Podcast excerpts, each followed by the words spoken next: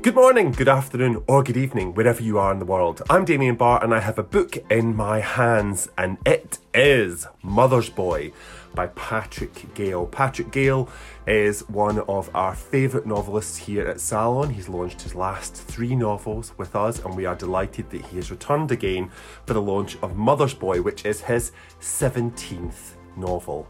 And there is no trade-off between quality and quantity here. Patrick is simply one of our best writers, and I've been so excited about this book since he told me about it a few years ago. Um, Patrick, as you will know, is based in Cornwall. He is the patron saint of the Penzance Literary Festival, and in two thousand nineteen I went down there to talk to him about my own novel, You Will Be Safe Here, so it's a delight to have him back.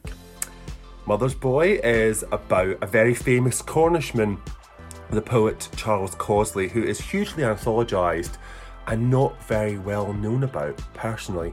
One of his most cited poems is about a boy, and you'll know the verse. It's Timothy Winters comes to school with eyes as wide as a football pool, ears like bombs and teeth like splinters. A blitz of a boy is Timothy Winters. So Causley's work is obviously influenced by the Second World War, and he served in the Navy, and the book opens with him in the Atlantic in nineteen forty-one. The ship was under attack and horribly exposed by a clear night and a full moon. So we're instantly in there with peril.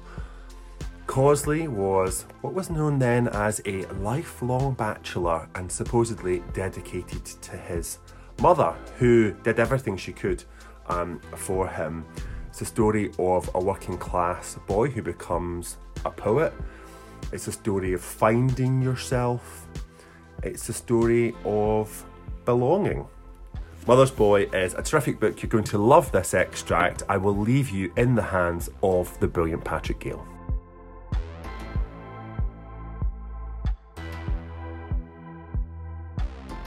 Hello. I'm Patrick Gale, and I'm delighted to be reading exclusively for listeners of Damian Barr's Literary Salon for my new book, Mother's Boy.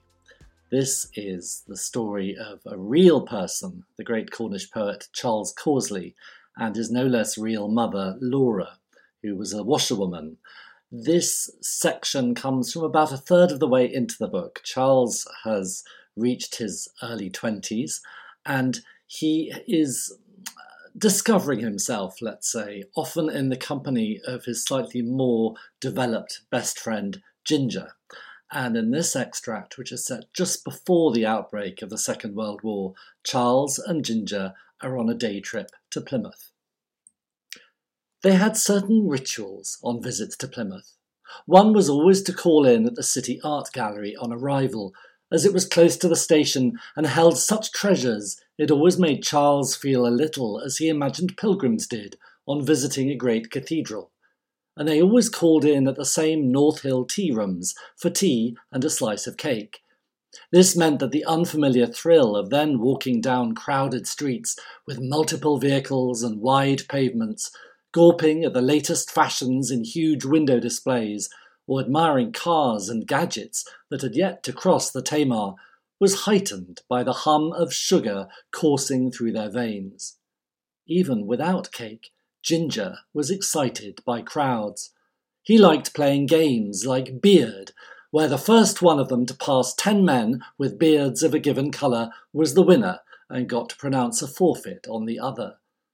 Possibly because of his nickname, he was fascinated by redheads and would appall Charles by engaging them in conversation, brazenly playing the role of shy country bumpkin new to the city.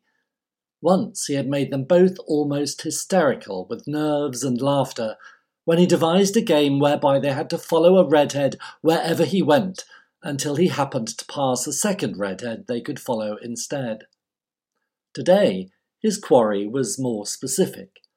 "Look, Charles," he said, as they emerged from Goodbody's. "Sailors." "Well, yes, Plymouth is a major naval base, Ginger." "Yes, but look! Lots!" He gestured to where a quartet of sailors was strolling ahead of them, arms around one another's shoulders, which only emphasised the snugness of their uniforms. There were, Charles saw, sailors everywhere today, shopping like tourists, staring up at high buildings, clustering at the doors of pubs.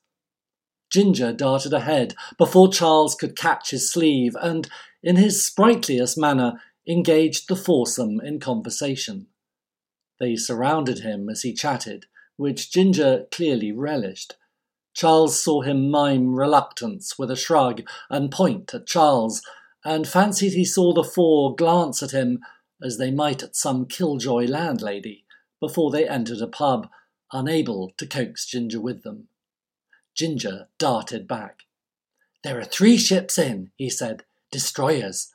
They say we'll find most of them up on the Hoe, so it's lucky that's where we were going anyway." He didn't explain why sailors, rather than policemen or men with golden moustaches, were suddenly that day's game, in both senses. And this was a relief. When things were left in the realm of the implied, Charles did not feel compelled to pass judgment and assume a contrary position on moral grounds. Sure enough, there were more and more sailors on view the nearer they came to the sound.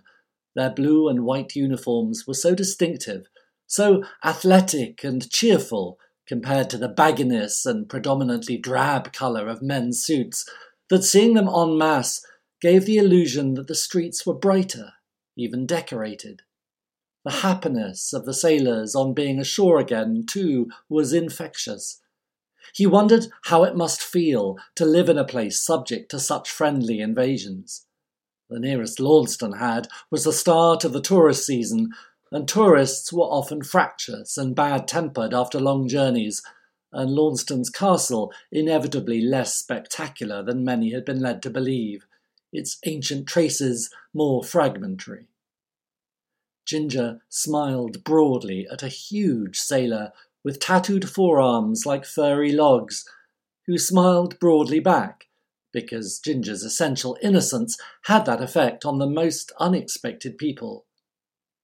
"They're not just happy to be ashore," Charles said, demanding Ginger's attention as he was still looking over his shoulder at the one with the arms. "I think they're enjoying each other's company.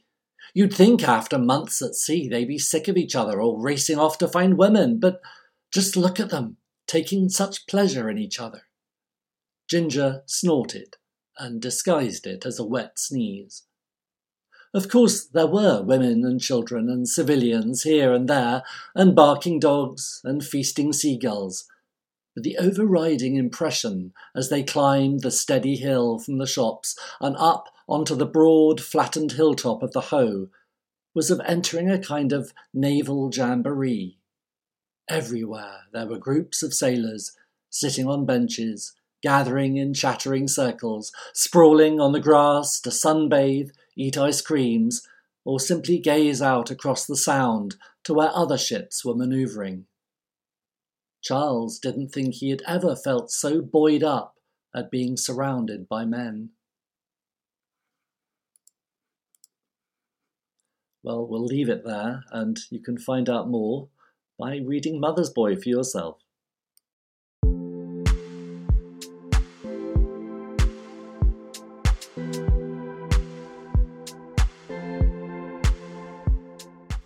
Oh, to be surrounded by a group of sailors. Again. Let's leave my shore leave exploits aside. I want to thank Patrick for joining us on the podcast this week with a reading from Mother's Boy, which is published by the fine people at Tinder Press. It is a brilliant and brave and ambitious thing to write about the life of someone in living memory, and already this bet is paying off. There's a huge amount of praise for the book, including from us.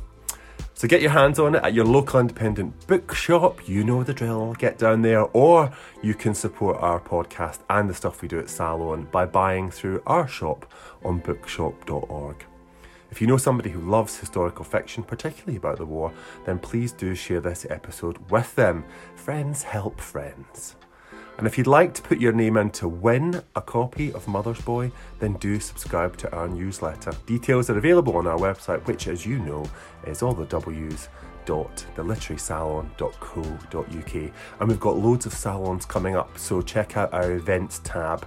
You'll want to join us online or in person. Can you believe it? We're back. Thanks for listening. Join us again soon.